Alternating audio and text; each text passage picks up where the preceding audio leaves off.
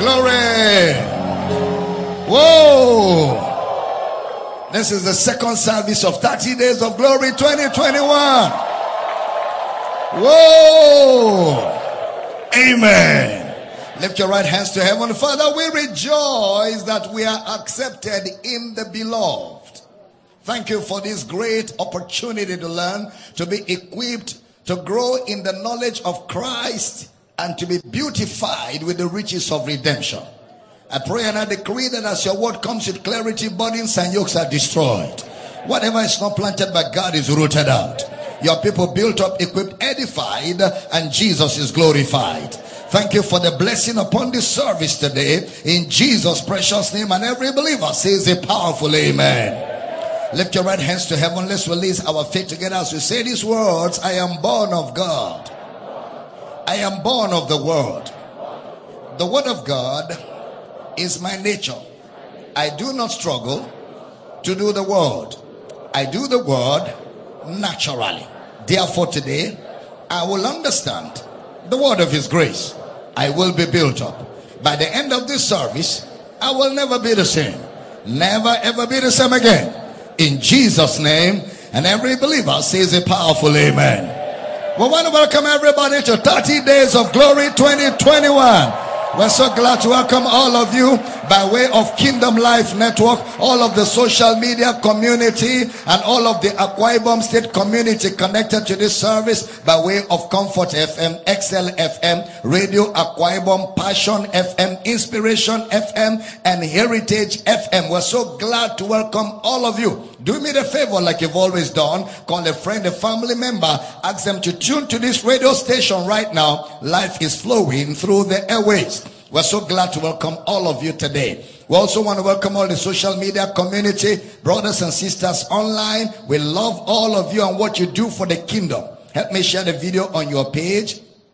Tag some people, share with all the groups on your page, join as many groups as possible. Let's get this message to the ends of the earth put them on monogram, telegram, drop them on WhatsApp groups, and we're just excited. And all our campuses around the world. We want to welcome all of you, all of you all over the world. What a joy. What a joy is our month and our month of enjoying the riches of redemption. We also want to welcome you to the service and everybody else in the building. We're so excited to have everybody. Are you excited to be in this service this morning? Well, give the Lord a greatest shout once again. Glory! Amen. Grab your pen, your notebook, your Bible. You can be seated with your sweet, smart self as we get into the word of His grace. Mm-mm-mm-mm-mm. We laid some foundation in the first service, and I'm just going to build on those foundations in this particular service. It is E.W. Kenyon, uh, theologian I respect so much who said, every denomination is defined by its knowledge of the new birth or defined by its knowledge of salvation. And this is so true and apt. The subject of salvation is the study of Christ. In Second Timothy chapter 2 verse 15, brother Paul says to Timothy, study to show yourself approved unto God, workman that needed not to be ashamed, rightly dividing the word of truth. Throughout this month, that's what we're going to be doing, rightly dividing the word of truth. It is almost a given that a person's view of salvation is his knowledge of the Lord Jesus Christ. Your view of salvation is your knowledge of the Lord Jesus Christ. Salvation is a central theme of the Bible. And so it forms the fulcrum or the basis of Christianity. It is a subject that affects the very core of a man's existence. Hence, it is a subject that must not be taken lightly as it is the primary thought exuded in the canon of scriptures. Salvation through faith, which is in Christ Jesus. Second Timothy 3:15. Brother Paul writing to a protege of his by the name Timothy. And he says to Timothy, and that from a child thou hast known the holy scriptures which are able to make thee wise unto salvation through faith. Salvation through faith which is in Christ. Salvation, therefore, is a summary of your understanding of the Lord Jesus Christ. Your understanding of the Lord Jesus Christ. It is so sad that some believers do not know what salvation is. And they've been in churches 10 years, 20 years, 30 years, but cannot explain salvation. There is no religion on earth that guarantees salvation. Only Christianity. There is no salvation, no, no religion on earth that guarantees a man salvation. Only Christianity. In fact, some religions, their founders have asked their followers to pray for them because they are not sure of where they are going. It's only in Christianity Jesus boldly, without anybody challenging him, said, I am the way. I don't have the way. I am the truth. I am the life. No one comes to the Father except through me. It's only in Christianity that we have assurance of salvation. I give unto you eternal life, and you shall never perish. Neither shall any man pluck you out of my hands. It's only in Christianity we have words that sounds like, for God so loved the world that he gave his only begotten son that whosoever believes in him shall not perish, but have everlasting life. In First John, it says, He that has the Son has life and has passed from death to life. No other religion. No other religion. It's only in Christianity that the founder died and told them, I will rise on the third day. And on the third day, he split that grave open, came out of the grave triumphantly. All other religions, their founders are in the grave, waiting for Jesus to judge them.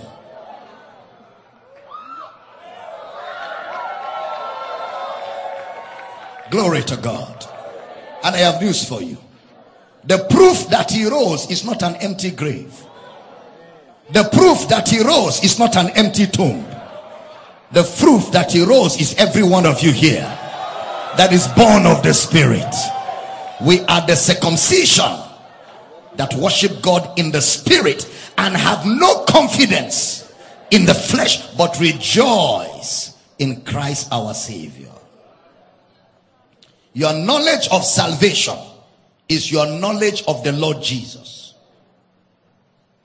Your knowledge of salvation is your knowledge of the Lord Jesus. Remember, I told you the Bible is a theology. The theology of the Bible is Christology. Understanding Christology is soteriology. Soteriology is a subject of the purpose for Christology. The purpose for the Christ is to save his people from their sins. To save his people from their sins. So to understand Christ, you must understand salvation. And to understand theology, you must understand Christ. But Christ can only be known within the framework of salvation. Am I teaching good? It's so sad that many Christians don't know what salvation is while some others cannot state in clear terms when they got saved. Such believers can assume that salvation is the product of what they did or what they did not do. Without doubt, such mindset about the subject of salvation is born out of wrong interpretation of the text of scripture.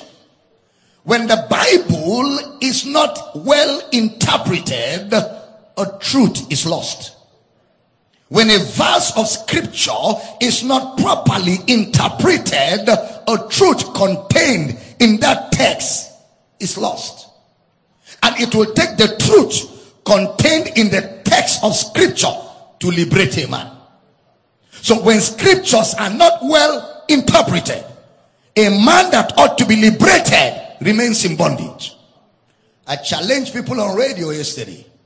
If you call yourself a Christian, and I don't know how long you've been a Christian, and you are still afraid of witches and wizards, your Christianity should be questioned. If you call yourself a Christian and you are in a church, you pay tithe, they baptize you in water, you're confirmed, confused in that church, and you're afraid to go to the village because of a witch, your Christianity needs to be screened. Why are you a Christian? Afraid of witches and wizards? God has not given to us the spirit of fear. You can't have Christ and have fear. Two of them don't live together. But the spirit of love, of power, and of a sound mind. You have now received the spirit of bondage again to fear, but the spirit of adoption whereby we cry, Abba Father, whom the Son sets free. Stand fast in the liberty wherewith Christ has set you free and be not entangled again with the yoke of bondage. The true proof of Christianity is that a man that is truly saved reigns in life. They that receive the abundance of grace and of the gift of righteousness, they reign in life through Christ Jesus. Salvation is critical. The knowledge of this, of the saving grace of Jesus is critical for anyone that is born of God. So this brings to fore Brother Paul's words to Timothy. Study to show yourself approved unto God. A workman that needs not to be ashamed. Rightly dividing the word of truth. The word study is translated from the Greek word spoudazo. Spoudazo, which implies to be diligent, to make efforts, to be eager. It speaks of putting hard work. It goes beyond just reading the Bible. It was used 11 times in the New Testament books of the Bible. It is imperative to note that Brother Paul used the same word spoudazo. If you are making notes, spoudazo is spelled as S P O U D A Z O. Spoudazo. In the fourth chapter of the same epistles, Brother Paul, however, translated diligence in Second Timothy chapter 4 verse 9. Second Timothy chapter 4 verse number 9 do thy diligence to come shortly unto me. Second timothy 4:21 second timothy chapter 4 verse 21 do thy diligence to come before winter eubulus greeted thee and pudens and linus and claudia and all the brethren the word diligence in the text we just read was translated from the greek word spoudazo so the phrase do thy diligence will imply to make every effort at something. Make every effort. Another shade of that word is to throw yourself at something. Brother Paul used the same word in his letter to Titus, a fellow minister of the gospel. In Titus chapter 3 verse number 12. Titus chapter 3 verse number 12. When I shall send Artemas unto thee or be diligent to come unto me to Nicopolis, for I have determined there to winter. This implies that when Paul says to Timothy to make an intense effort, that is, he was to exert himself. In other words, the instructions to Timothy, a minister of the gospel, was for him to be diligent with the scriptures. That is why Brother Paul will use the word a workman. A workman that needs not to be ashamed. That word, a workman, is translated from the Greek word ergates, which implies a tailor or a laborer. A laborer. This buttresses the importance of diligence, hard work on the part of the minister of the gospel with the scriptures. And he says, rightly dividing the Greek word orthotomeo, gotten from two words, temno and orthos. Temno means to cut, to cut, while orthos means straight, to cut straight, to create a straight path to understanding. It's the job of the preacher to cut through the scriptures straight and bring out the meaning of the text. To cut through. Orthotomeo. For those making notes, O R T H O T O M E O. Orthotomeo. To cut through a part in the teaching of the scriptures. In the first service this morning, I laid a foundation that the entire sacrificial work of Jesus, everything he did in his death, burial, resurrection, ascension, and glorification can be summarized as the Spirit. Can be summarized as the Spirit. We took time to lay that foundation, get the material. It will help you a lot we established in the first service that the gift of the Spirit is the gift of salvation. That when God gave the Spirit, along with the giving of the Spirit was the salvation plan of God. Then we said, and the gift of the Spirit in salvation is also an enablement to preach the gospel. Psalm 110 verse 1. Psalm 110 verse 1. Stay with me. The Lord said unto my Lord, sit thou at my right hand until I make thy enemies thy footstool. The word sit in the original Hebrew is sit, sit, sit, sit, sit. You know, that is sit and continue to sit. Sit thou at my right hand until I make now, the fulfillment of this scripture will happen after the resurrection. It will happen when? After the resurrection. When he says, sit on my right hand, it's like my right hand man. You know, when I say, Pastor Praise is my right hand man. I'm not saying Pastor Praise is always on my right hand. What I mean is that Pastor Praise is my man. Okay, right hand. Okay, right hand. Not right side. Right hand. Not right side. People think the word right hand means my deputy. Right hand simply shows who is on the throne.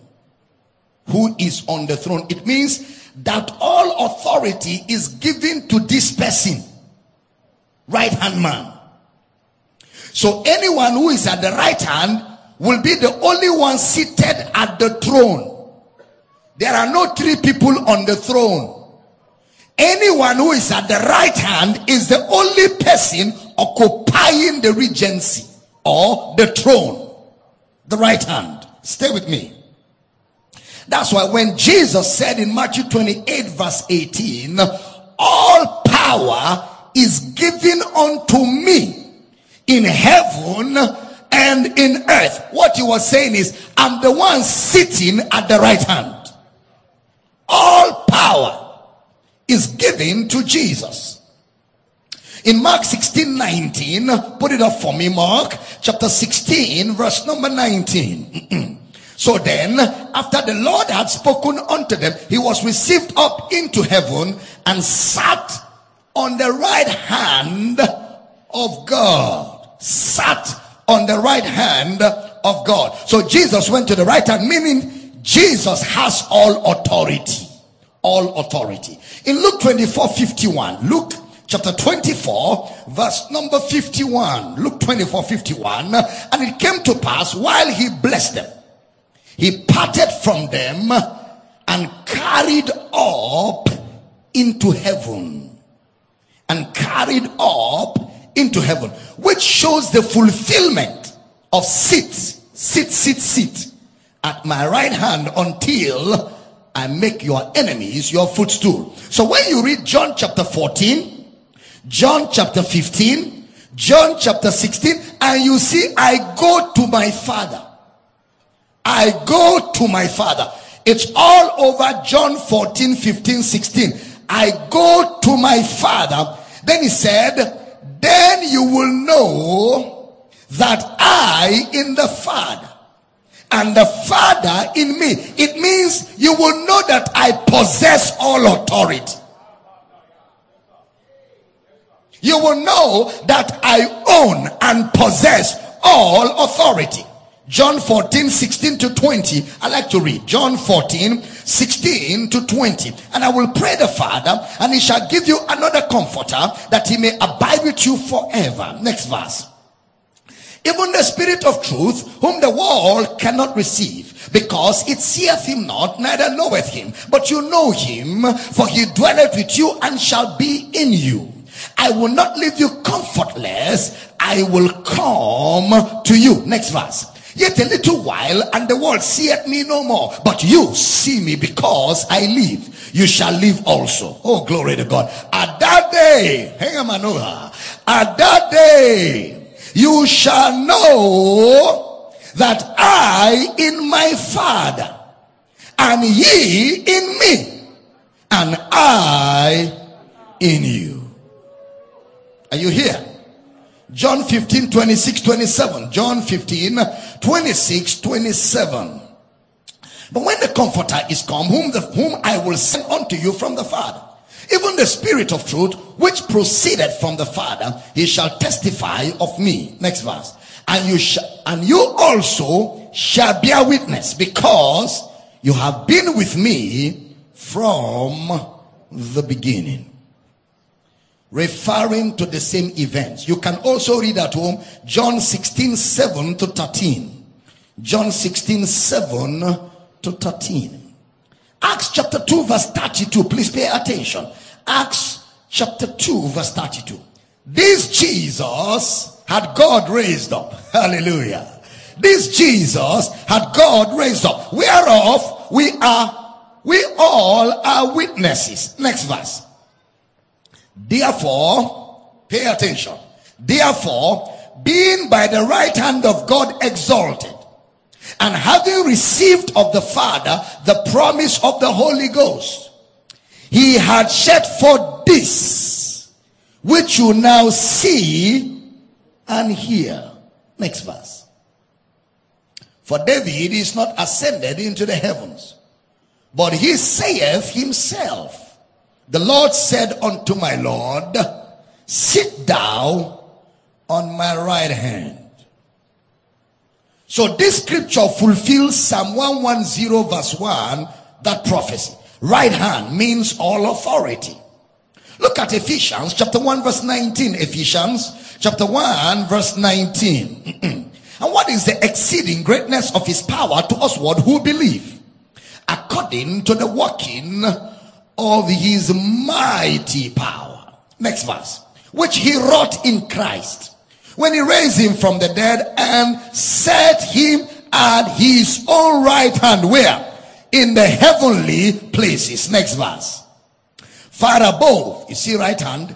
Right hand means far above all principality and power and might and dominion and every name that is named not only in this world but also in that which is to come. That is the right hand. These are scriptures that shows us the fulfillment of psalm 110 verse 1 philippians chapter 2 verse 5 philippians chapter 2 verse 5 Mm-mm. let this mind be in you which was also in christ jesus. Next verse. Who being in the form of God, thought it not robbery to be equal with God, but made himself of no reputation and took upon him the form of a servant and was made in the likeness of men. Next verse. Next verse. Next verse. And being found in fashion as a man, he humbled himself and became obedient unto death, even the death of the cross. Next verse. Wherefore, God also had highly exalted him and given him a name which is above every name. Next verse. That at the name of Jesus, every knee should bow of things in heaven and things in earth and things under the earth. That is the right hand. Look at verse 11 of Philippians chapter 2, verse 11. And that every tongue should confess that Jesus Christ is Lord to the glory, hallelujah, to the glory of God the Father. Why is it to the glory of the Father? Because the Father gave him all authority. So all authority given to Jesus is to the glory of the Father. So you can see that when you say right hand, you mean absolute authority. So here again, the right hand of God is spoken of. Right hand doesn't mean delegation of power. Right hand doesn't mean to give all your power to a person. I mean, right hand means to give all your power to a person. Look at Colossians chapter 3 verse 1. A few more readings. Colossians 3 verse 1. If ye then be risen with Christ, seek those things which are above, where Christ seated where? On the right hand of God. He sits on the right hand of God. Hebrews 1 verse 3. Hebrews chapter 1 verse 3.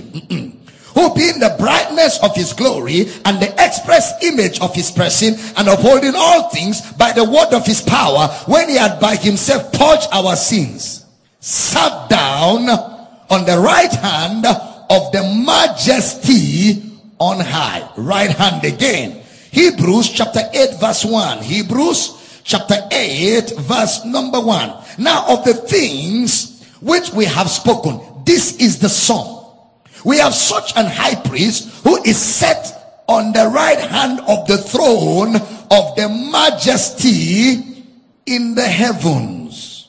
Hebrews 10 12 and 13. Hebrews 10 12 and 13. But this man, after he had offered one sacrifice for sins forever, sat down on the right hand of God. Next verse, right hand of God, from henceforth, expecting till his enemies be made his footstool. Hebrews 12 verse 2. Hebrews chapter 12 verse number 2. Looking unto Jesus, the author and finisher of faith, who for the joy that was set before him endured the cross, despising the shame, and is set down at the right hand of the throne of God. So, right hand simply means all authority. All authority. You see, it is inferred in Hebrews chapter 2 verse 8. It is inferred. Hebrews chapter 2 verse 8. Thou hast put all things in subjection under his feet. For in that he put all in subjection under him, he left nothing that is not put under him.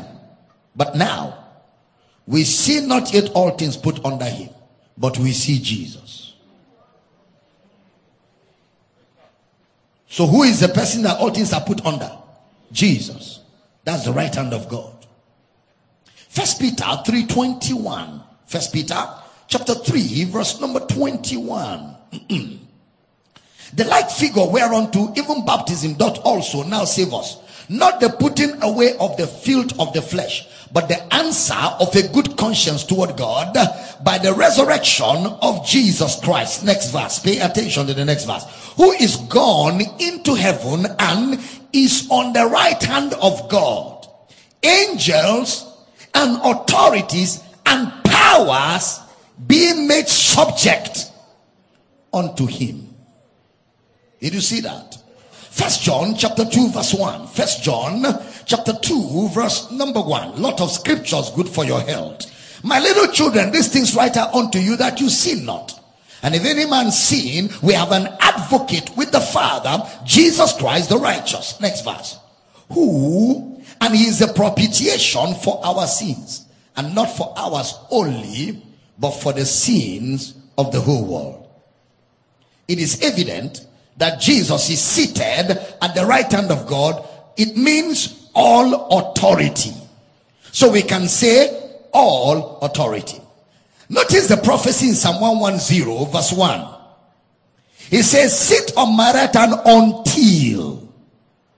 So Jesus is seated for a purpose. He has all authority for a purpose. The word till is not to wait like you're expecting something to happen. Rather is to walk towards a goal or to walk towards a destination. So what is the destination? Why is he giving all authority?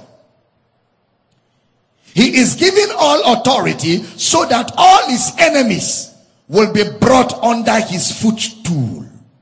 So the glory that followed Jesus must be the glory after his death, burial, and resurrection. Therefore, the spirit that he gave upon his resurrection is the person of his glory. The spirit that he gave upon his resurrection is the person of his glory. So the spirit that he gives, Ayatabala, the spirit that he gives, are you still here?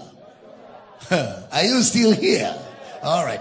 The spirit that he gives contains or speaks of everything that is available upon his resurrection. That is, the spirit is the container, the custodian of everything that Jesus accomplished, acquired upon his resurrection. That is the climax of his redemptive work is the spirit. The climax of his redemptive work is the spirit. So everything that is available upon the resurrection of Jesus can be referred to as the spirit.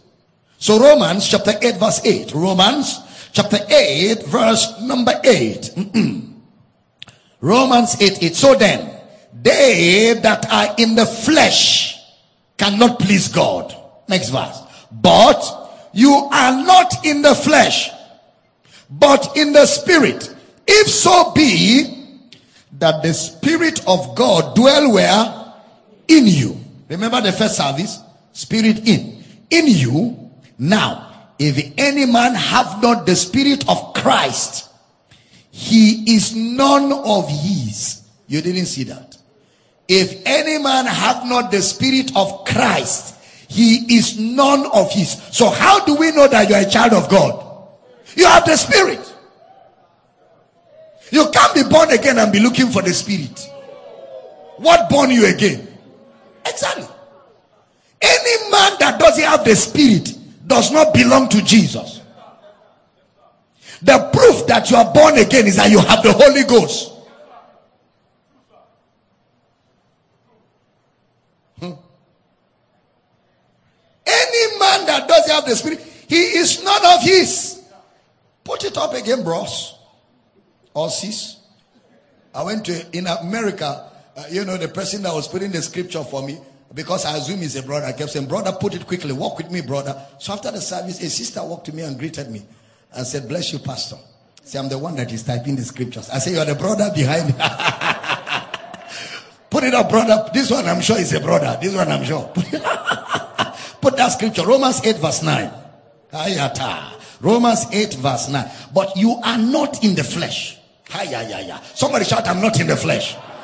But you are not in the flesh. But where? In the spirit. If so be that the spirit of God dwell where? In you. Now, if any man have not the spirit of Christ, he is none of his. The word in the spirit here is substitute for the word in Christ. In Christ means in the spirit. In the spirit means in Christ. If any man be in Christ or If any man be in the spirit, he's a new creature.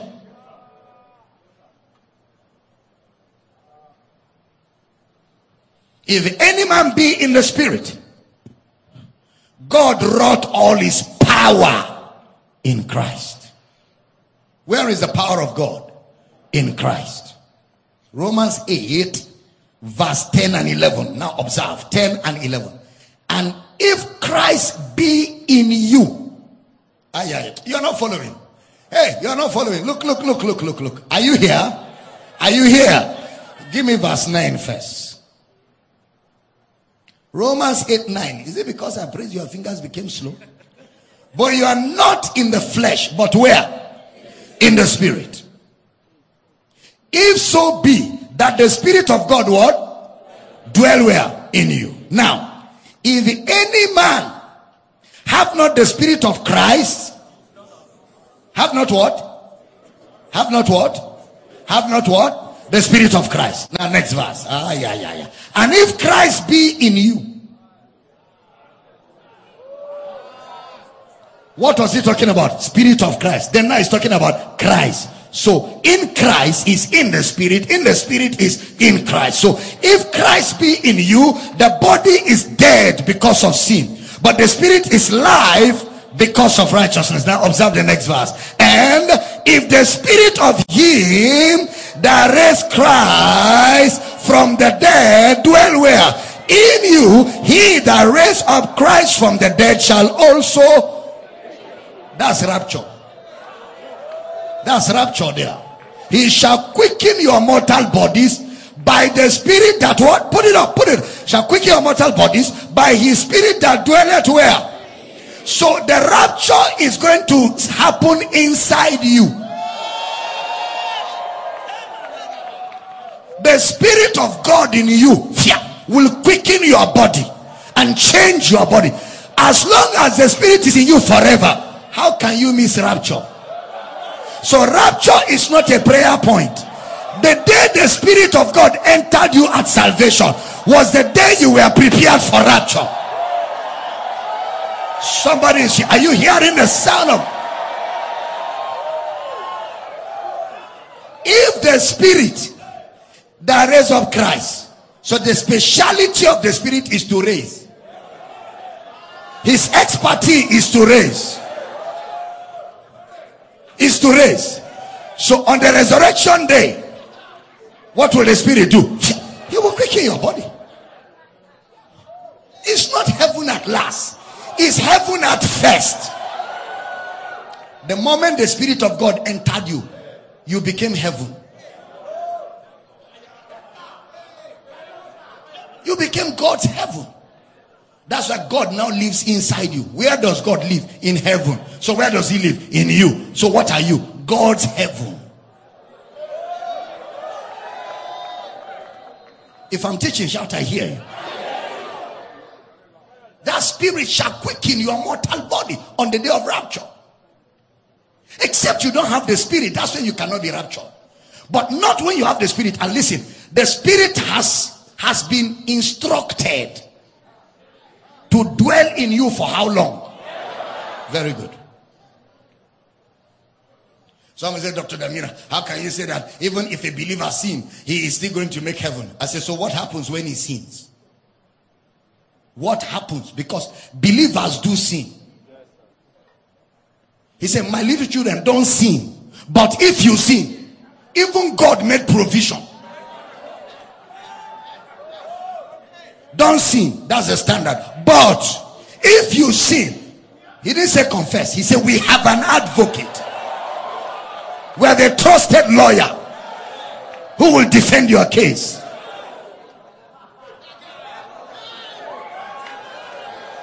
we have an advocate with the Father, Jesus Christ the righteous. I say, no, a believer can lose his salvation. You are not thinking. Religion has dampened your thinking faculty. Are you saying that when a believer sins, God will remove him from heaven? Then when he confesses, God will put him back. Then when he sins, God will remove him. So as everybody is sinning around the world, including Christians, God is busy removing people and putting people. What kind of jobless God is that? That's why salvation is eternal life. What is salvation? Eternal life means life without end. So if a, if a believer makes mistake or sins, he is sinning in Christ. That is why Christ that takes away sin will clean him up. Christ is not afraid of sin. He died and took care of sin. So if you are in him and sin attach itself to you, he cleans it out.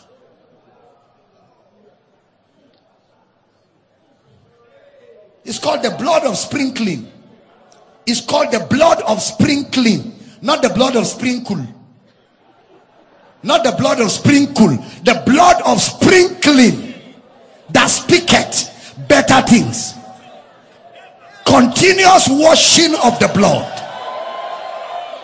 When you know it and when you don't know it, the blood is washing.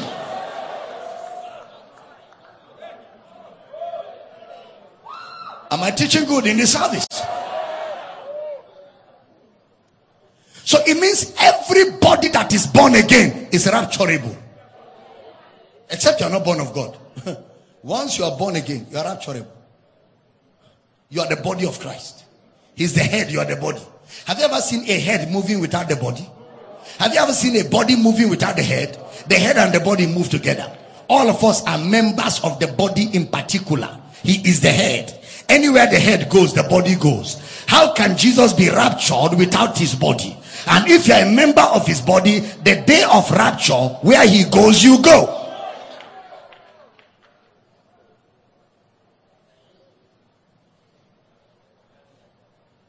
Religion is wicked. It keeps a man in doubt all his life. Look at that verse 14 of Romans chapter 8, verse 14, 15, and 16. Romans 8, 14, 15. For as many as are led by the Spirit of God, they are the sons of God. Next verse. For you have not received the spirit of bondage again to fear. But you have received the spirit of adoption, whereby we cry, Abba Father. 16. The spirit itself beareth witness with our spirit that we are the children of God. So what we receive at salvation is called the spirit of adoption. It's also called the spirit of Christ. Is also called the spirit of God. That's what we receive at salvation. Galatians chapter 4 verse 4 for more clarity. Galatians chapter 4 verse 4. But when the fullness of the time was come, God sent forth his son, made of a woman, made under the law. Next verse to redeem them that were under the law, that we might receive the adoption of sons. Next verse. Because you are sons, because you are sons, God has sent forth the spirit of his son into your hearts, crying, Abba Father. So the spirit of resurrection or the spirit of redemption is called the spirit of his son. In Galatians 3 verse 2, look at the way brother Paul talks about this. Galatians chapter 3 verse 2. This only will I learn of you. Received ye the spirit by the works of the law or by the hearing of faith? Now looks at how he calls salvation. When you hear the gospel, you say, I receive Christ. And sometimes we say, we receive Christ. Some have an idea that is religious. I gave my life to Christ. Come and give your life to Christ. Have you given your life to Christ? Which life? Do you have life? Which life do you have to give Christ? You are dead in sins and trespasses. So Christ said, I am come that you may have life. So you don't give Christ life. Christ gives you life. So you don't ask people to give Christ their life. A sinner is bankrupt. He has nothing to offer. It's only Jesus that offers. It is called the riches of redemption. He died to enrich you. We know the grace of our Lord Jesus. How that he was rich, yet for your sake, he became poor to identify with you. So that by his poverty, he takes you to identify with him. You may be rich. Not rich in dollars, rich in grace. Rich in his grace. Rich in his grace. So, Brother Paul says, when you had the gospel, you received the spirit. You received the spirit by the hearing of faith. That means you received the spirit when the word of faith was preached to you. It's called salvation. Ephesians 1 verse 3. Blessed be the God and Father of our Lord Jesus Christ, who has blessed us with all spiritual blessings in the heavenlies where? In Christ. In Christ. Okay? Verse 4. He has chosen us in Christ. Ephesians 1 5. He has predestinated us by Christ. Ephesians 1 6. He has accepted us in Christ. Ephesians 1 7. He has forgiven us in Christ. Ephesians 1 8. He has abounded unto us in wisdom and prudence in Christ. Ephesians 1 9. He has brought all things together in Christ. Look at verse 11. Ephesians 1 11.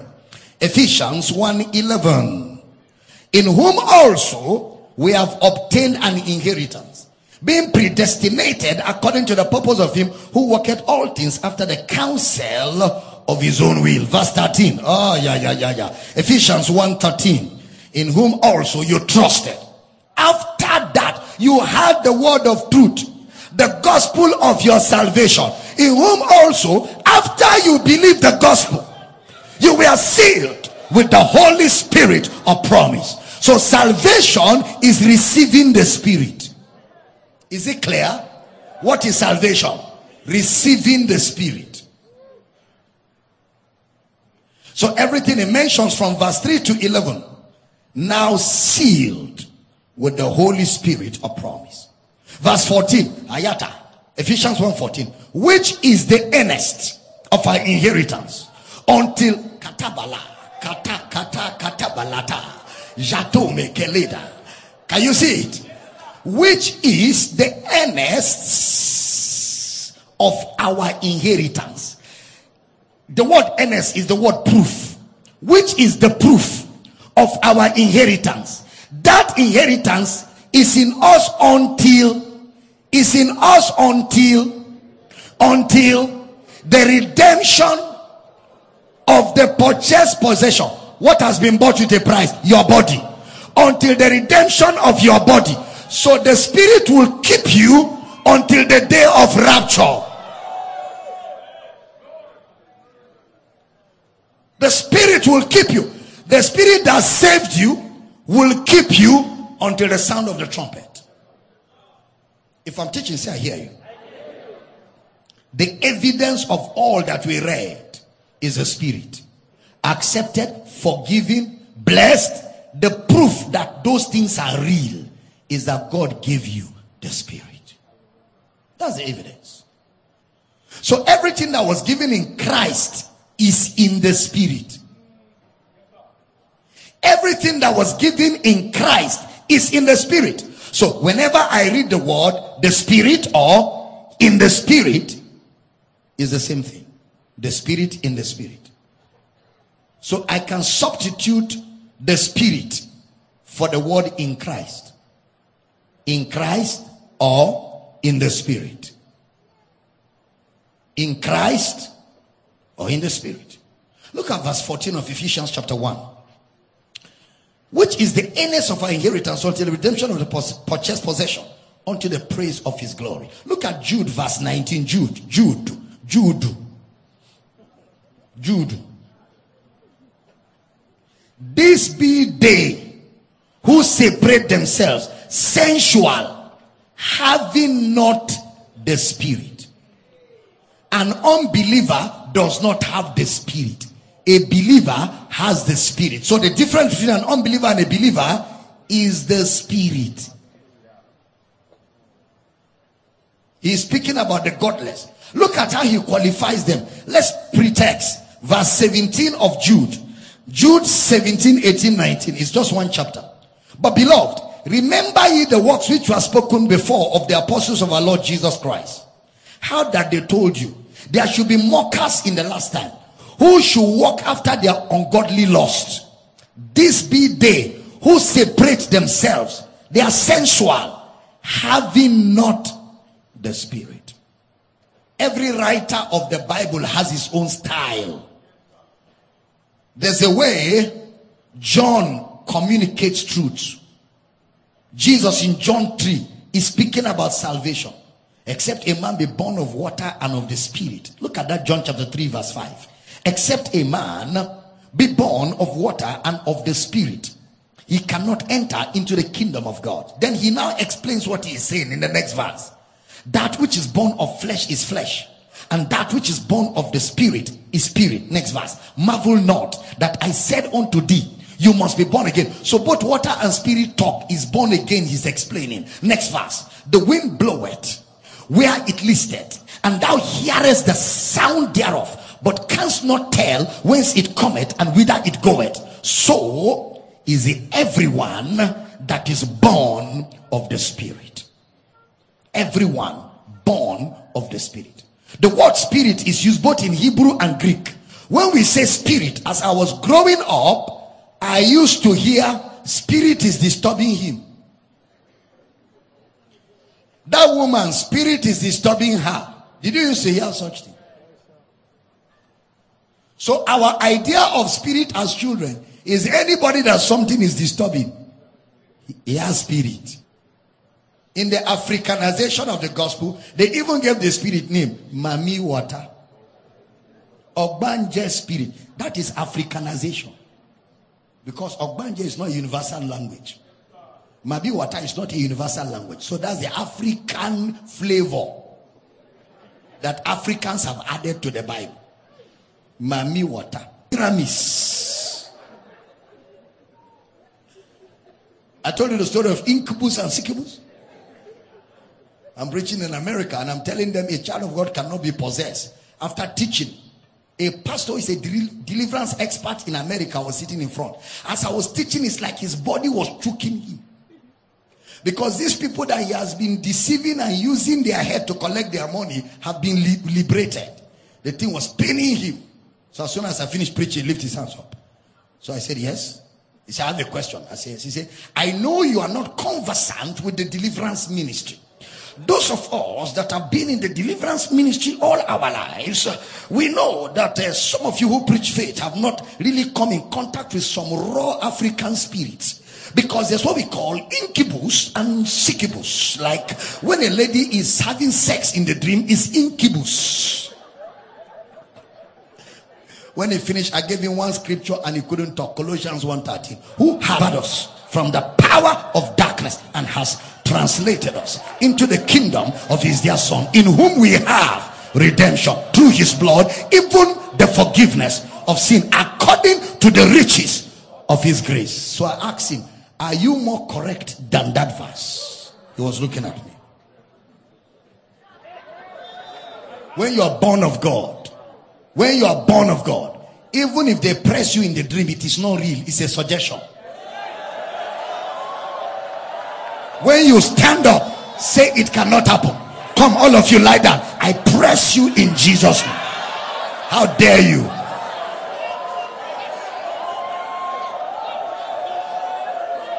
If you sleep and they bring food and you eat, when you wake up, say, I need more. Bring more now.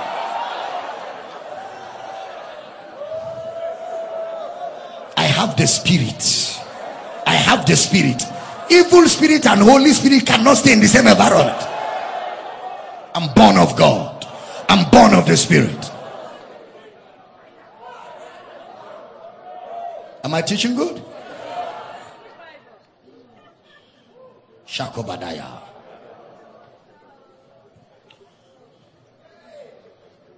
He said that boy has a spirit. And if you eat too much as a child, they will say you're not the only one eating. Your invisible friends are eating with you.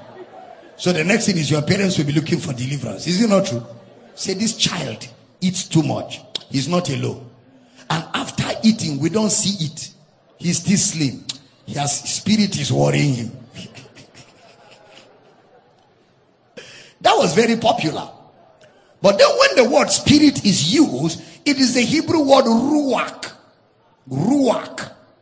The word ruach means breath. So breath represents life. Breath, ruach, represents life. The same word is stressed in the Greek. Ruach in the Hebrew, pneuma in the Greek. Pneuma. For those of you making notes so you don't go and write something, pneuma is P N U P N U E M U A. Pneuma. Ruach. R U A C H. Now, pneuma, where you have pneumatology. In the book of Job, when Elihu was speaking, Elihu said, There is a spirit in man, and the inspiration of the Almighty giveth it understanding. Job 32, verse 8. There is a spirit, he was saying, There is a breath in man. That is, there is life in man. Breath. In the Greek is the word pneuma. The same word, it means air. Like the air we breathe. Air representing what people breathe in and out. So the word spirit is used by Bible writers to represent life. Spirit means life. Life. If I say the spirit of God and the life of God, am I talking about two different things? Can you separate a man from his life? Huh? No. Can you separate a man from his spirit? Huh? No. When Jesus was speaking in John 3, he says, except a man be born of the Spirit.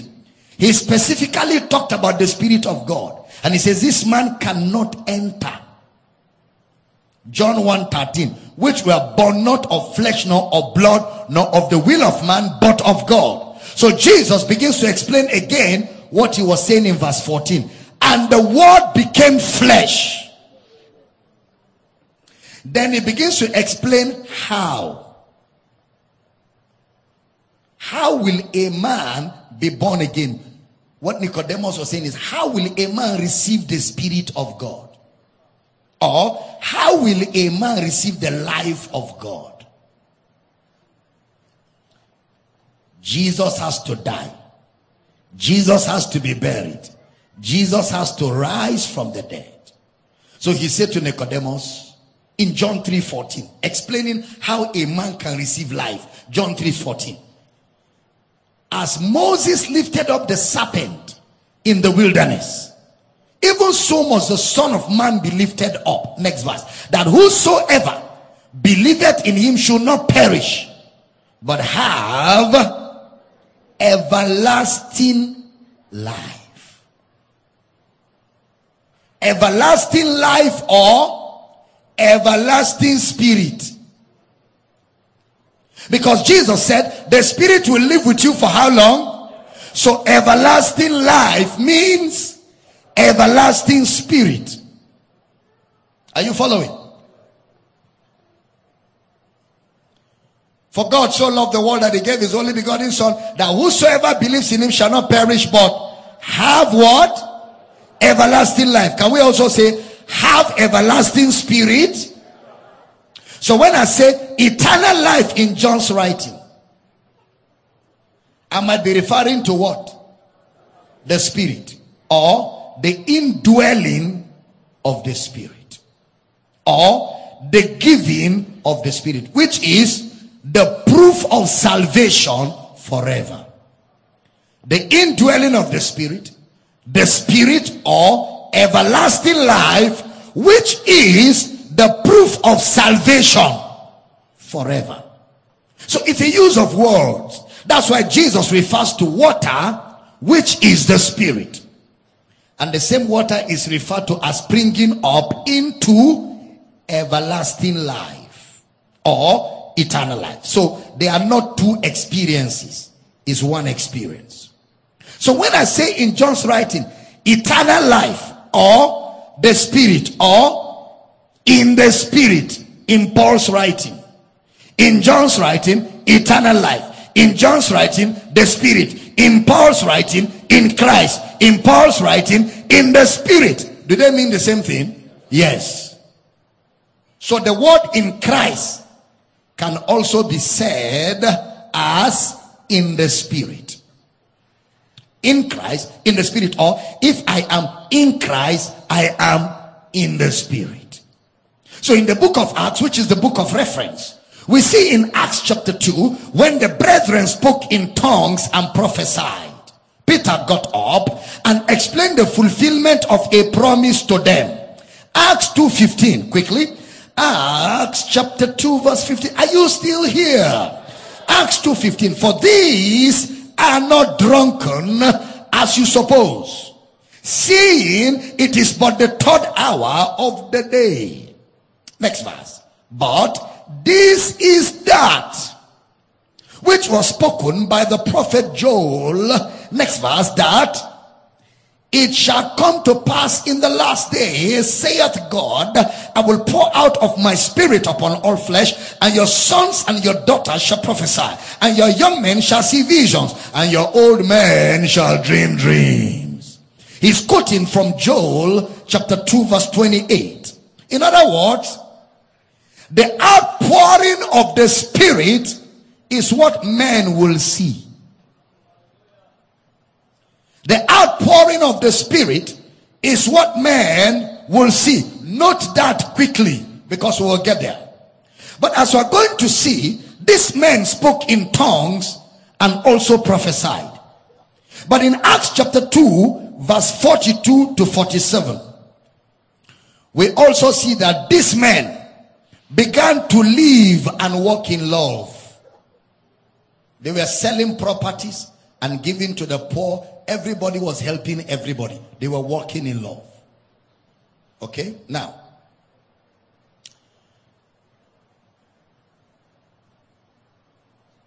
if there are two different encounters or experiences, there was one where they spoke in tongues and prophesied, and there was one where it now affected their conduct, a change in their lifestyle. Two experiences. One they spoke in tongues and prophesied, the other one they sold their properties and gave to one another. They walked in love. So the man who is in Christ is the man who is born of the Spirit. In John chapter 3, verse 3 to 5, where we've been reading since first service,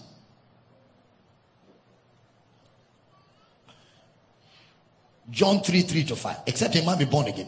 Except a man be born of water and of the Spirit. Okay? Look at the word born. Except a man be born John used born several times. Brother Paul didn't use born. Brother Paul never used born. Hardly. But John used it very frequently. Look at First John 3 9. Same John. First John chapter 3 verse 9.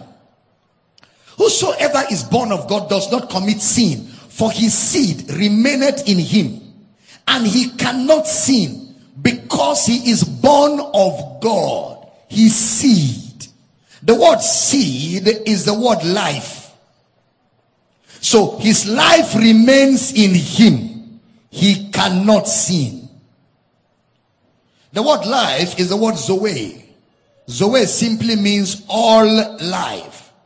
It doesn't mean the life of God. It means all life.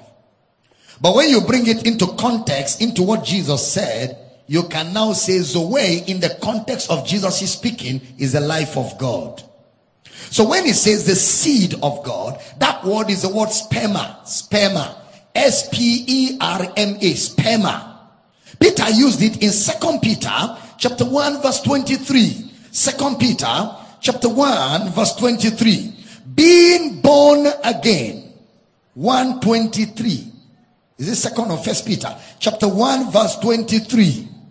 Being born again First Peter, sorry, First Peter 123. Being born again, born again, not of corruptible seed, but of incorruptible by the word of God, which liveth and abideth forever.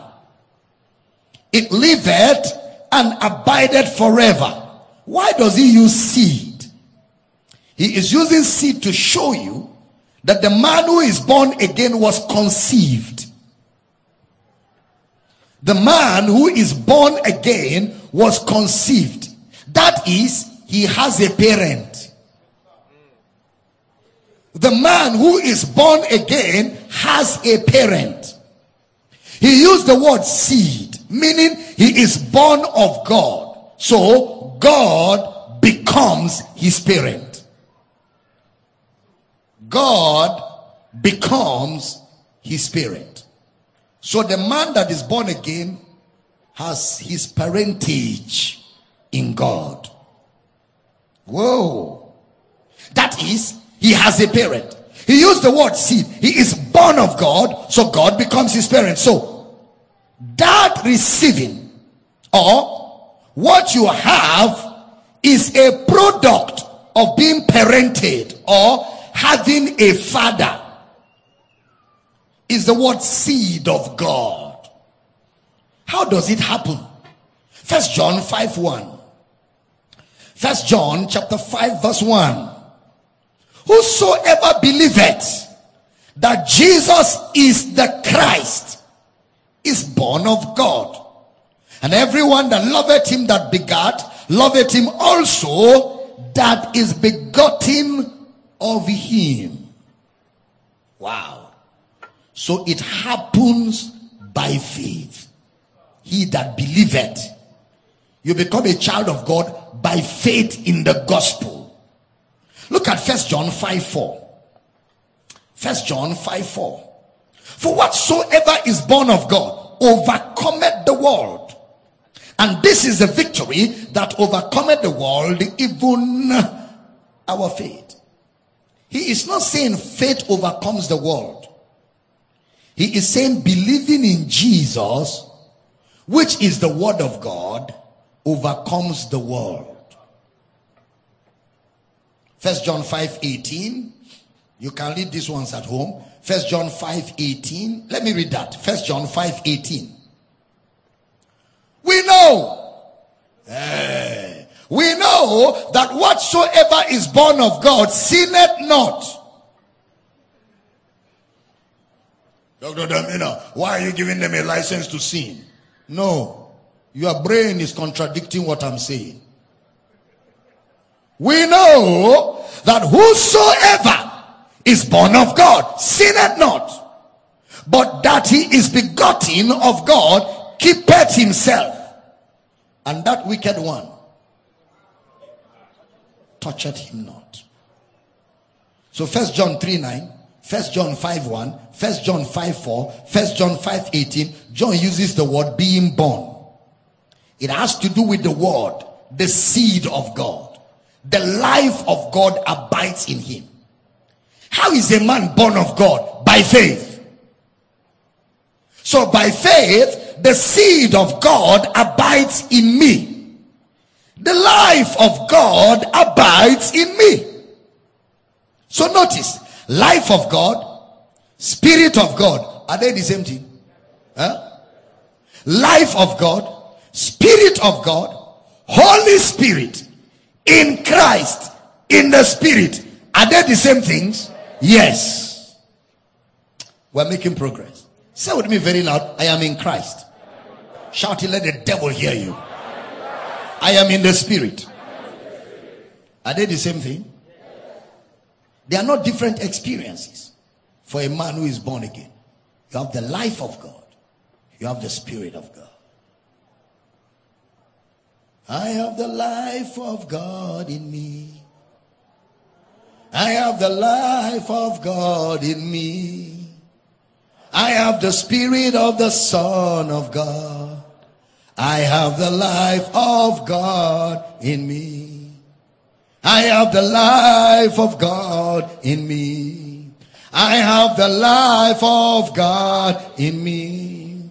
I have the spirit of the Son of God. I have the life of God in me.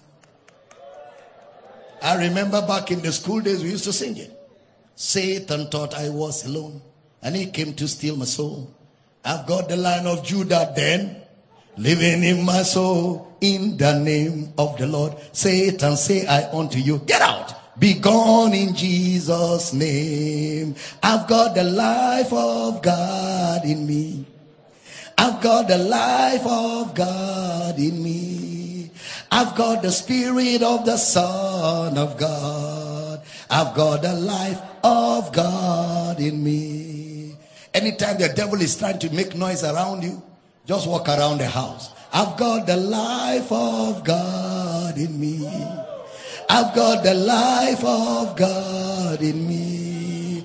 I've got the spirit of the Son of God. I've got the life of God in me. I've got the life of God. While you're making Eba, I've got the life of God in me.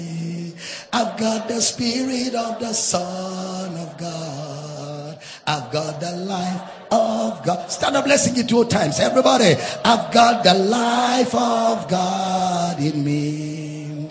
I've got the life of God in me. I've got the spirit of the Son of God. I've got the life of God. Everybody, one time. I've got the life of God in me. I've got the life of God in me. I've got the spirit of the Son of God. I've got the life of God in me. One more time. I've got the life of God in me. I've got the life of God in me. Of the Son of God. I've got the life of God. One more time. I've got the life of God in me. I've got the life. I've got the life of God in me. I've got the life. I've got the spirit of the Son of God. I've got the life of God in me. I've got the life. I've got the life of God in me. I've got the life. I've got the life of God in me. I've got the spirit. I've got the spirit of the Son of God.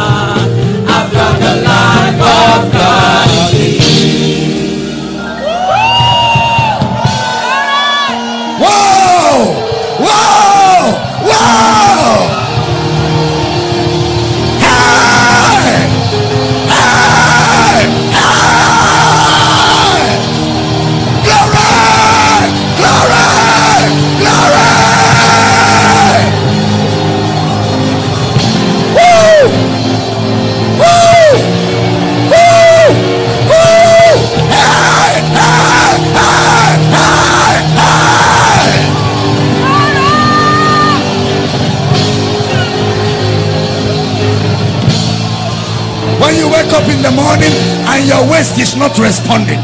When you wake up in the morning and your leg is not responding. You feel weakness, you feel tiredness. I've got the life of God in me. I've got the life of God in me. I've got the spirit of the Son of God. I've got the life of God. One more time. I've got the life got the life. I've got the life of God in me. I've got the life. I've got the spirit of the Son of God. I've got the life of God.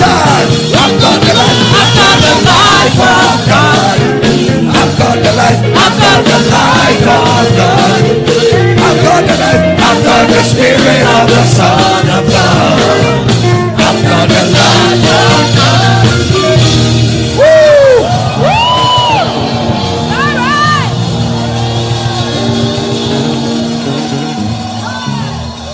While you're singing it, you're thinking in your head, if that spirit that raised Christ from the dead dwells in my mortal body, he shall quicken my body.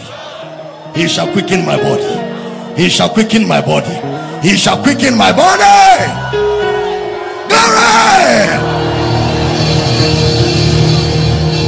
The day you receive Jesus, you receive the Spirit. From that day, you are in the Spirit. Even when eating amala, you are in the Spirit. When drinking Coca Cola, you are in the Spirit. Being in the Spirit is your permanent state. It's not an experience, it's not goose pimples. That's your permanent state. You are born in the Spirit, so you live in the Spirit. Am I teaching good? Takorataba.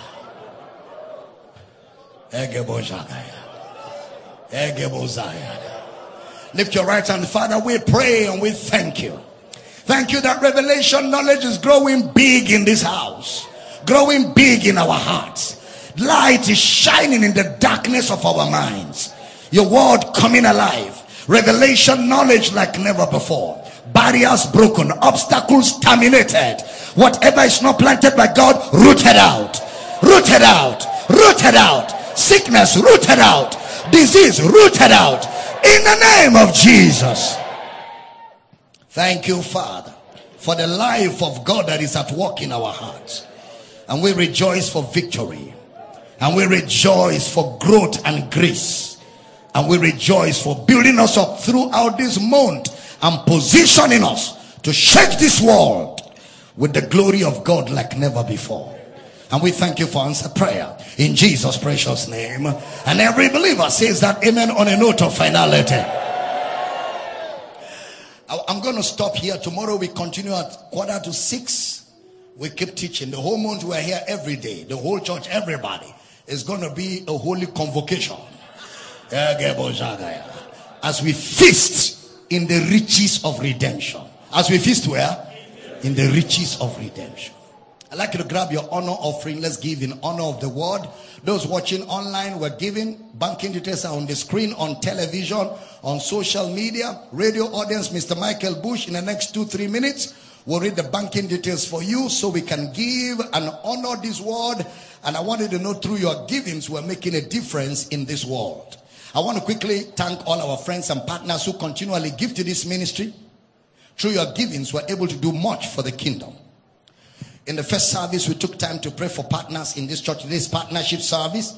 So I want to ask everybody online if you're a partner of this ministry or you're not yet a partner, but you love the good work that God is doing through this ministry all over the world. We want you to know that if you're sending your own financial support, we will do more. The more we, we, we get money, the more we can do. Remember, some people paid for you to hear what you are hearing. And if you add yours, more people will hear. That's what partnership is all about. And whatever you decide to give is left to you. But you look at all that God has done for you in Christ, all freely given, and then realize that in order for us to get the gospel, it cost us millions and millions to get the gospel out there. I mean, literally millions of naira to get the gospel out there. And I want to give you an opportunity, if you're not yet a partner, to partner with us today. And if you want to partner and support what we're doing, this month is very exceptional. We have a lot to do, a lot. You can support us for the Bible school. Financially, you can support the television, the radio. You can support many things we're doing with money. And if you want to be a part of it, we're even doing a lot of social media campaign this month also because this is one of our biggest months of the year where we take time to deliberately engage the whole world with the gospel. If you want to support, you want to give, all you need to do is send an email to Dr. Abel Damina at yahoo.com. Tell us you want to support the program or you want to pay for a radio broadcast or you want to support social media campaign. Whatever you want to do, shoot that mail. We will send you the banking details where you can send in your support. And then all partners in Power City campuses. This is Partnership Sunday. And I want to pray for all of you, including the online partners right now. Father, we pray for all the partners around the world, those on social media, partners on television, partners in our campuses who continually sending their support to this ministry right here to support us get this gospel to the ends of the earth. Today, as your people give again deliberately and intentionally and sacrificially to enable us preach this gospel louder than we have ever done. Lord, I ask that their needs are met supernaturally. I decree that supernaturally you favor them. Every area of their life where they need ideas, ideas are released. Where they need favor, favor is working for them. In the name of Jesus. And we thank you for partners who continually give. You never lack. You will keep making more money so together we can do more for the kingdom. Thank you, Father, for answered prayer. In Jesus' precious name. And every believer says a powerful amen. We want to thank all of you partners and friends who continually support what we do. And we want you to know God is not unrighteous to forget your labor of love. I'd like you to lift up your honor offering. Don't be tired. I'm the one standing. You are the one sitting and you are the one tired. How is that possible? I'm the one talking. I'm the one preaching. I'm the one teaching. You're only sitting and writing and you are tired. Don't you need some laying of hands from me? How can you be tired when I am the one that has been preaching since morning and I'm not tired? Should stand and tell your body life is flowing here. If you need to stand, stand. Can I have a good amen? All right, lift up your offerings. Father, we give in faith, we give in honor of Jesus. And we thank you for the privilege to always give to support the work of the ministry. Our offering today is to honor Jesus' work. And in our giving, we rejoice that this offering is a sweet smell. And as we give, we give in faith and we thank you for the blessing upon our givings. In Jesus' precious name. And every believer says a powerful amen. Now listen, social media, Facebook, radio, and everybody online on TV, we're not signing you off. In another five minutes or so, I'll be joining Mr. Michael Bush as we bring to you Ask the Counselor in this particular season of 30 Days of Glory. All right, so everybody, you will come orderly to the front, drop your offerings anywhere on the pulpit, hit the music, let's do it as we give this morning. Praise God. Hallelujah. Wave your hands and give him glory. Hallelujah.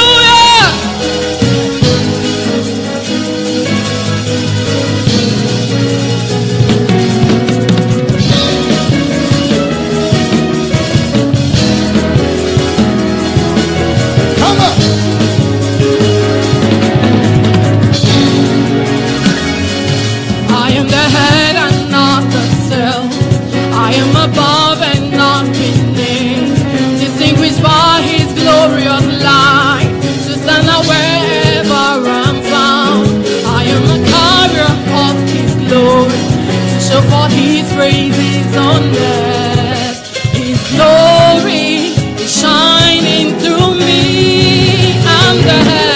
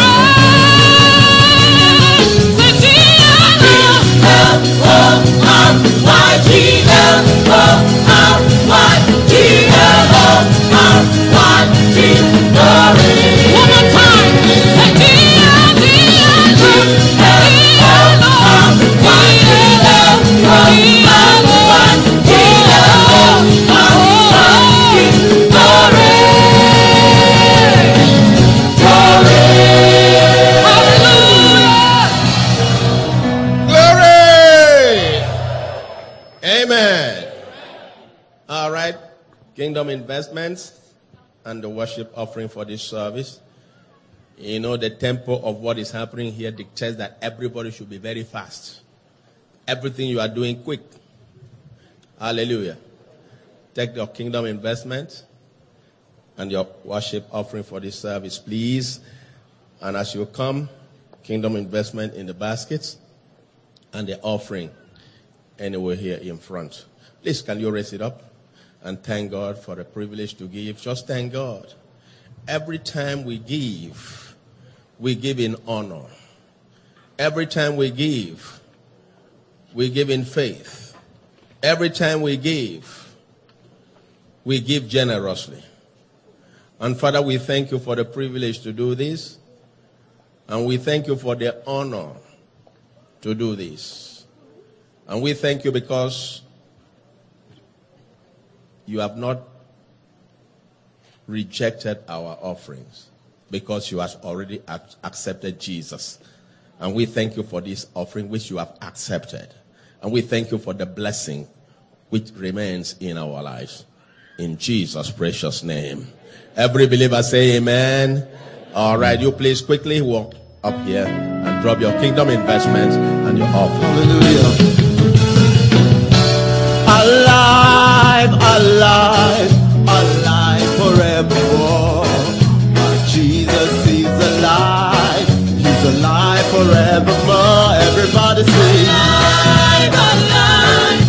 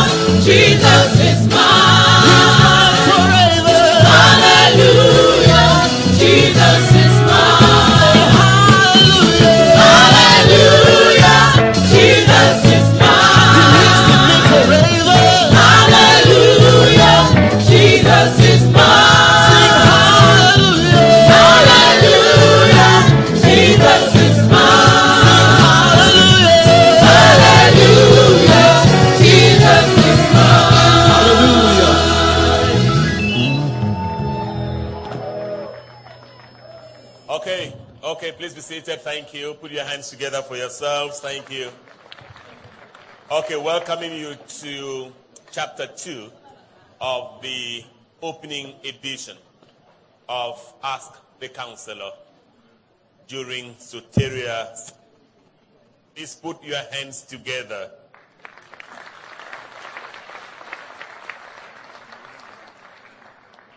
Just before I give you the traditional opening announcements that I give you at this point of the program, I love to just play it with you. If you have a question in the live audience, please just indicate to the producer because I'm going to be opening this edition of Ask the Counselor with you. If you have a question, just indicate to the producer and let's see how we can start off with you. Bank details next on the program. Account is Power City International. There are three banks. On this edition, I'll start with Zenith 10, 12, 36, 59, 12. 10, 12, 36, 59, 12. That is for Zenith. And uh, the account name, of course, remains Power City International. It's also the same for FCMB 29, 82, 68, 20, 28. 29, 82, 68, 20, 28. That's for FCMB Power City International, still the account name, as well as for UBA 139, 26, 465. 139, 26, 465. We're done with announcement number one. Quickly, quickly, announcement number two. For calls, I'm, I'm sure we'll give you about 10 minutes on this edition of Ask the Counselor to call in from wherever you are. If you're outside the country of Nigeria, take plus 234, and um, otherwise it's just simply 08068 939. You want to also send an SMS or two, it's plus 234. Again, if you're doing from outside the country of Nigeria, otherwise it's 0703 691 8642. And then finally, final announcement would come for those who are also interested in sending an email or two. You can do that through Ask the Counselor Now at gmail.com. Then for sponsorship, for partnership, for support, just call or you try to reach um, plus 234 if you're doing from outside the country. Otherwise, 0803 275 6104. Just send an email or two to Dr. Abel Damina at yahoo.com. Doctor there, of course, is DR. In a moment, uh, Global Baba will be joining me. I'm just waiting for him to come. And as soon as that happens, we'll be able to set the stage.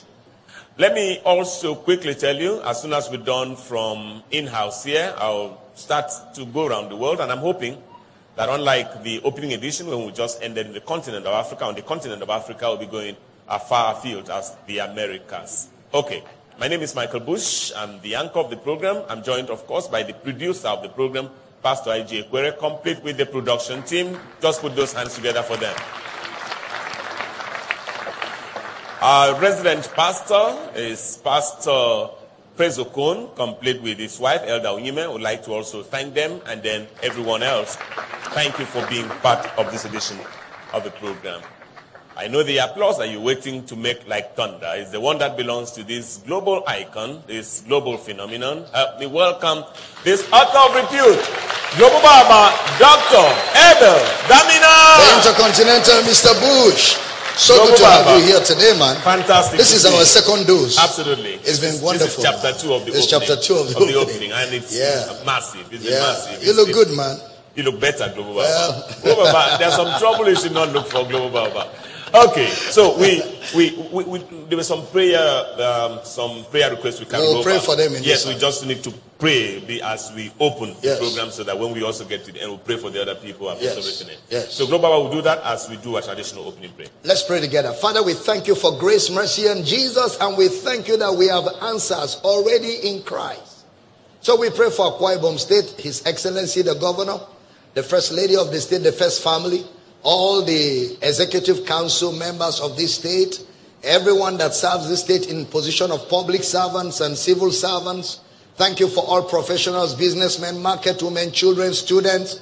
We ask that the grace of God will embrace the whole of this state and that this state is creating an enabling environment for this gospel to thrive. Men are coming to the knowledge of the truth.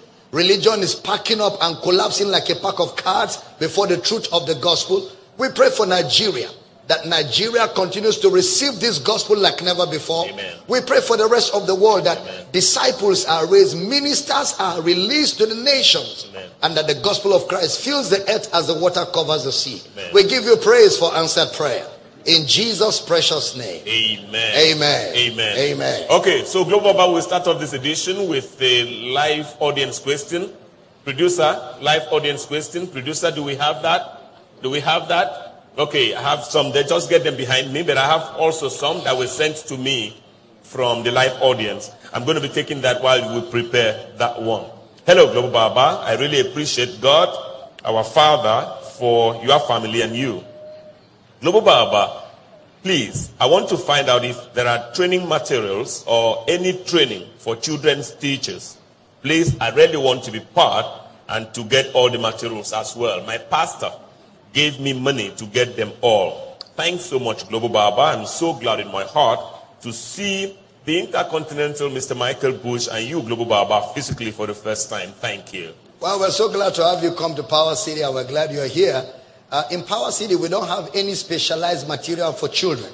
And the reason is simple. You know, all of this trying to classify children, teenagers, adults, and uh, breaking things around is what has really watered down the gospel in a great way around the world. Whatever we teach the adults is good for the children, is good for them. And so in Power City, what we do is the children are taught the Christocentric meal. So you can get a copy of the Christocentric meal. is our daily devotional. It carries all the details of the gospel well communicated to the children. And of course, there are teenagers, young people, even among the children who understand what I preach straight from this pulpit and can even teach it better than some of the adults. So we don't look for specialized material for children. What is good for us is good for the children. That's why there's no children's Bible and adult Bible. It's the same Bible that is given to all of us. And don't forget, the people called the disciples of Jesus were teenagers. They were young people. They, they were not busy uh, doing uh, singles mingle. Those teenagers were not busy playing football and doing fun, fun times for youth. They were diligently following Jesus and learning doctrine. So a child is not too small to learn doctrine because those children you shield from learning doctrine. They will be indoctrinated in Satanism. They will be indoctrinated in atheism. So you better expose them right now to the doctrine of Christ. Let them be grounded in it. And as they grow, they become ambassadors of the same all over the world. I'm told um, we have the first live question ready, but I still have another one that's also a live question. I'll take this and then come to you. In Bible reading Global Baba, are we supposed to eliminate anywhere a word is written in brackets or italics because it is placed by Bible translators? Or at what point should we use it? Well, the Bible translators added those words to try and give you expla- further explanation. So when you study in context, sometimes those additions take away from the meaning of what the context is saying.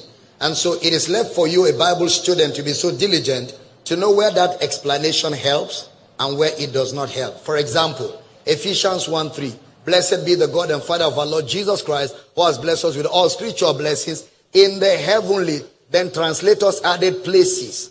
Now, so if it is in the heavenly places in Christ, is Jesus having different bomb bombs that are sitting in places? There's none. So places is out. It doesn't even help us at all in that particular verse of scripture. So it's the Bible student who is diligent that will know where that helps and where it doesn't help. Two more questions from this entry, and then we go take the live audience, man. How can you believe a believer, Global Baba, work in the prophetic ministry? Prophetic ministry, keep following 30 days of glory. This particular edition, you will come to the full knowledge of that. And finally, Global Baba, how can I explain to someone that Jesus is God, especially those who keep referring to the scriptures of Jesus calling God his Father? If you listen to my series on reflecting the Father, my series on reflecting the Father, you can ask for it at the bookstand. It's a teaching I just finished last Sunday, reflecting the Father. It will help you a lot. And of course, if you listen to In Christ Realities season two, it should also help you with a lot of answers to be able to confront the gainsayers who are still struggling with the idea that Jesus is God because Jesus is actually God Almighty. Okay, Global, um, Global Baba, yes, uh, but producer, uh, I got time for just one live question so that we can be on our way out of um, the city. Yes, your name and your question. Go ahead. Praise the Lord. Hallelujah. My name is Nweke Henry Opina. My question is on rapture. I want to understand uh, the biblical expressions on, on how the rapture is going to happen based on the trumpet, the riding on the horse, and all those things. I'm thinking, is that not figurative expression?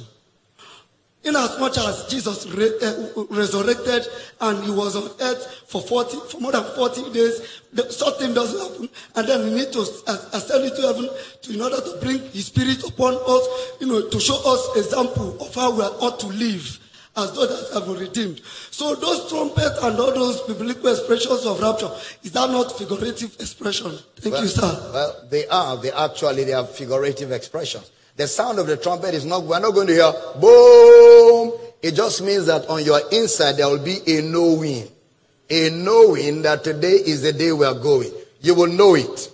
You will know the season. You will know the time, and you'll be expecting it, and it will happen. So the rapture is not going to be like a trumpet sounding. It's just what we call the resurrection. You know, mortality, putting on immortality. So those symbols in Revelation, most of them are, are high, highly, you know, figurative. If you get my book, The Last Days, is out on the bookstand. The Last Days. It deals with eschatology. Should be able to answer some of those things. Okay, producer, I said I, I could only take one, but it looks like you want us to take another. Okay, fire on. Your name. My name is John Tega. Yeah, I want to ask can anybody be saved? The person is saved, yet he doesn't know he is saved. And my emphasis is the fact that we, they, so- some pastors preach grace and then they attach the law. So, do you believe in Christ? Yes. But unless you obey ABCD. So, such a person is, yes, he believes in Christ, but he is also taught that he must you know, uh, uh, comply with the law before his salvation can be complete. And I want to find out can somebody be saved and yet he is not aware that he is saved? Well, again, somebody cannot be saved and not know he's saved. But somebody can be saved, knows he's saved, but doesn't know what it means to be saved. He doesn't know what it means to be saved. That is where Bible teaching now comes. So those people that are mixing grace and law are products of bad pastoring. They are products of bad teaching. And that does not negate the fact that they are saved. It's just that such people, when they finally arrive at Jesus' presence, they will have a lot of regrets because a lot of things they will have enjoyed, they didn't enjoy it because they were busy trying to qualify for what they didn't need to qualify for. So that's the difference. So, but you cannot be saved unknowingly. You must hear the gospel. You must accept the gospel. You must believe the gospel consciously to be saved. But after you're saved, you may not know what it means to be saved. That's where Bible teaching and discipleship comes. Okay, so I, I just wanted I wanted the I wanted us as a church to put our hands together for John. Clearly, he comes from Ghana. He just visited from Ghana. Put your hands together for him. And welcome to Nigeria, John. Welcome to Nigeria. Uh, producer, the last um, live audience question. This man is coming back a second time. Yes. Please, I want to ask, sir. Your name? My name is Mfonido. I want to ask, sir, is there any process for which a man can be born again? Or is it just that you just get born again just like that? What's the process? Believe on the Lord Jesus, you and your household shall be saved. That was the gospel that was preached to the, to the jailer, I mean to the prison keeper. He says, Sirs, what must I do to be saved? Believe in the Lord Jesus. You and your household shall be saved. What do I need to be saved? Believe in the Lord Jesus. What does it mean to believe in the Lord Jesus? Believe in his death, his burial, his resurrection as substitutionary sacrifice for your own sin, for your own death in sin. And once you believe that, the benefits of that resurrection accrues to your account. And those benefits is what we call salvation. I hope it's clear. Okay. You want one last one? Okay, go ahead. Can I ask, sir, is there, if someone is saved, is there any need for restitution? No, no need for restitution at all. Restitution is not a teaching of the New Testament. If anybody should have done restitution, it was Apostle Paul. But he restituted to nobody. Because how do you begin the restitution? Let's say you cut off somebody's hand when you are an unbeliever. How do you, how do you restitute? How much can you pay? So restitution is an unrealistic demand. It doesn't even make sense. Doesn't make sense. If you've been stealing since you were a child till when you were 50 and then you got born again, where do you start paying from? It doesn't make sense. Once a man is born again, old things, behold all things. Lobo Baba. I don't know, is the caller still there? I'm told we have a first caller on the program. I could come to you if you are still with us. Hello. Hello, good afternoon, sir. Many thanks for joining us. Your name, where you calling from? Good afternoon, sir. My name is David from Delta State. I don't know whether you can hear me. Loud and clear. So, my quick hello. My Go ahead. is that Yes. uh, first of all, I want to say thank you very much to our daddy in the Lord Thank you. for the way he's teaching the word of God. I met him earlier this year, this year, and uh, I'm in deep love with him. Thank you very much. God bless you. Thank you. My question is that how can daddy help me to to link me with the the, the book of Judges that speak about Samson? How do you find Christ in all of those stories about Samson? That is my concern. Thank you very much, sir. in the story of Samson. All right. Well, I will advise you to get my teaching on. Um, I I did. I did an. I, I, I did an overview of the whole Old Testament, bringing out Christ from every book.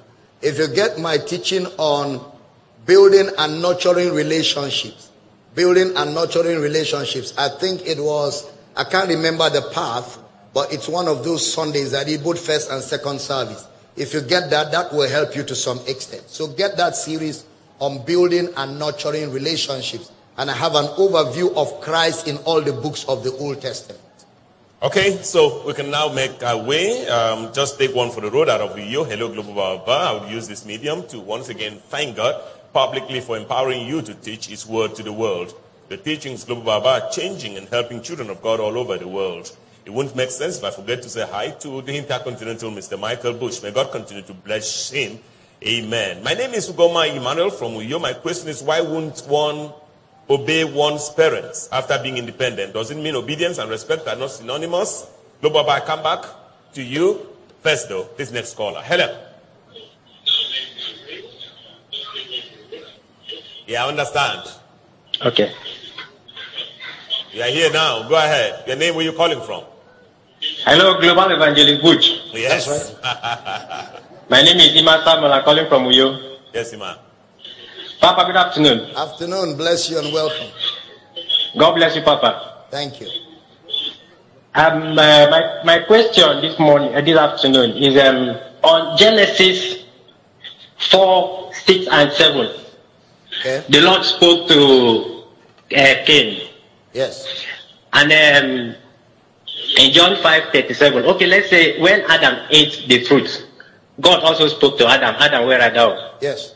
Then in Jan, uh, uh, um, John 5, 37, Jesus said, No one has ever heard from God, Yes. nor seen his shape in any way. Yes. So I want to know how then, how did God spoke to those guys? Okay. How do you, how can you reconcile that, Papa, for me? No, it's very easy. Hebrews chapter 1, verse 1. God, who at sundry times and in diverse manners spoke to the fathers in and by the prophets. So God spoke to those people through mediums, visions, dreams, prophets, and uh, angels, and different mediums. That's how He spoke to them. But what it means by no man has seen God at any time nor heard His voice is talking about God's visible physical presence and physical voice. That's what it means. Okay, so from Uyo came a question by Ugoma Emmanuel, Global Baba, about obeying one's parents and asking whether obedience and respect are synonymous. Well, obedience and respect are not because when you grow to the age of independence and your parents release you and you leave your father's house, you're no more answerable to your father. You now make choices, you make decisions. God gave every human being the right to be a free moral agent. The only time you obey your father and mother is while you're under their roof. The moment you are out of their roof, you are now an adult. You make your choices and you live by the consequences of your choices. And your father will not bear your consequences for you. So that is why at that age, if your father says something, you have a right to tell your father, I will not do that now. Thank you, sir. Because you will be the one to face the outcome of those choices. Let's say a man is 35 and he steals and is sentenced to prison. His father will not follow him. So because that time you're of age, you're an adult. But as an underage, it is your parents that will be cautioned for allowing you to misbehave. That is why you obey them. But once you have left them, you don't owe them obedience. What you owe them is respect. And how do you respect them? You give them money. How do you respect them? You cater for their welfare when you are able. How do you respect them? You visit them and you appreciate them for being who they are in your life. That is what the Bible means by honor. Our last caller, next. Hello. Hello. Hello, sir. Many thanks for joining us. Your name, where you calling from? Yes, sir. Please, I have a little question for Papa. What is your name? Where are you calling from? Agbare. Hello, sir. What is your name? Where are you Yeah. calling from? Oh, my name is Anthony Harrison. Samson, where are you calling from? I'm calling from Ghana. Okay, Samson, go ahead. Um, sir, please, I want. My name is Anthony Harrison. I'm calling from Ghana. Go ahead, Samson. Go ahead. I'm calling from Ghana. Okay. Uh, uh, uh, producer, can we make progress? We don't have time. Okay, so let's just go now next to Enugu. My name is Mrs. Ezine Ono, Global Baba. I write from Enugu State. I've been tremendously blessed by your teachings, my husband and me, Global Baba. Thank you so much for your labor. Sir, there are some questions I would love to- you to please help me to attend to. Recently, I was doing a study on the kingdom of God, and some questions arose in my heart that I am really trying to understand. One, was the Garden of Eden a physical place? If not, what then was it? The Garden of Eden was not a physical location. The Garden of Eden, Eden, the word Eden means presence. So the Garden of Eden was the presence of God. All right, when Adam and Eve sinned, God didn't see them in that presence. That's why I said, Adam, where art thou? Because where you're supposed to be in Eden, you're no more there. You're not in that presence. It wasn't a location. That's why in the New Testament, which is the explanation of the Old Testament, there's no word like Eden in the New Testament. Because the epistles have interpreted that word in a more new covenant way. Okay, about we round off with our entry, Ms. Sonor's entry. It's a battle of questions, really. Were Adam and Eve in the kingdom of God before they sinned? No, they were not. Adam and Eve were on earth, innocent, awaiting when they will make the choice to either be in the kingdom or not. And when they were of age to make the choice, they rejected the kingdom and went for darkness. That's why they died. If they were ever in the kingdom, they wouldn't have died because once you are saved, you are eternally saved. What really is the gospel of the kingdom, Global Baba, and why did Jesus emphasize on this message? Well, in the four gospels, it was the gospel of the kingdom because the gospel of the kingdom is the announcement of the arrival of Jesus on earth. That's why I told them the kingdom is at hand. At hand means the kingdom has arrived. Then they were looking for the kingdom in the sky. Then Jesus said to them, The kingdom does not come by observation. The kingdom is among you. That is, the kingdom is here. I'm the kingdom. He was using those, those adjectives to tell them, I am here. But they couldn't get it. So that's why Brother Paul, to explain further, said, The kingdom of God is not meat and drink, but righteousness and peace and joy in the Holy Ghost. So the kingdom was what was preached in the four gospels. But when Jesus died and rose, we don't preach the kingdom today. We preach his death, his burial, and his resurrection. When you believe that, the kingdom becomes a reality in your heart. Okay, Global Bye is that time of the program that we never look forward to, the time to say ah bye bye. However, because um, this is the opening edition of uh, Ask the Counselor for Soteria Season 8, there is some breaking question we need to ask. Lobaba and the man of God died. Okay? TB Joshua. Okay. It looks like even some church leaders have um, carried on like Satan's um, representatives. Where exactly is the position of Power City International, indeed your own perspective, on TB Joshua and his death? Well, first of all, uh, when I heard the news, I was very sad. I mean, I mean, I was sad because it was a Sunday morning I heard about his death. I was just sad that morning, and I said to Mama, "Oh my goodness!" I was quite sad for a while. Um, when it comes to such issues, I'm a bit slow in making comments because, first of all, I've never met TB Joshua. Secondly, I've never spoken to him one on one. Thirdly, I don't know where he was when he died. Fourthly, I don't know what killed him. Okay? So I can't say anything. The only thing I have to say is that God comfort his family, comfort his children, comfort his wife. You know, that's all I've got to say. I've got nothing say.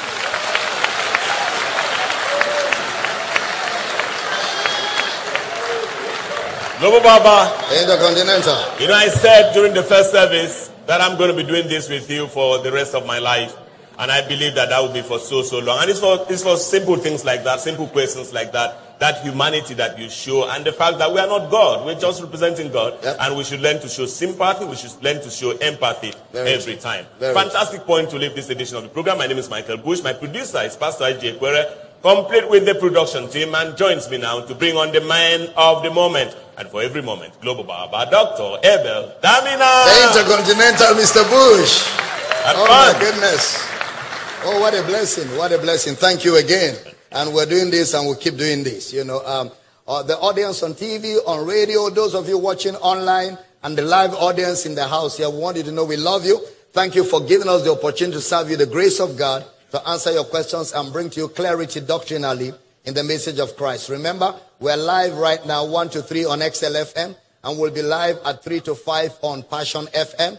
This evening we'll be live on uh, Inspiration. Inspiration 9 to 10, and we'll be live on Heritage 10 to 12. Tomorrow morning, 5.45 a.m. XLFM, 9 to 11 Radio Akwa Ibom, 11, 11 to I mean, 1. 11 to, To 1, 1. Radio Akwa Ibom, 11 to 1 Radio Akwa Ibom, 1 to 3 XLFM, 3 to 5 Passion, Passion FM, and tomorrow evening at 6 p.m. GMT plus 1, we're back to 30 Days of Glory in grand style. Let me announce, Abia State, there's good news coming for you tomorrow because a guy and a sister has sent money for us to pay for 30 Days of Glory to be broadcasted in Abia State live throughout.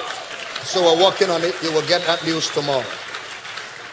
And like I always say, if there's anybody who wants to pay for radio, you want to support us, we'll be glad to get your support so we can get to more people so this gospel covers the earth. We love you. We look forward to being with all of you tomorrow. And until then, enjoy the grace of Christ and be blessed. Goodbye from Uyo, Nigeria. Amen. Amen.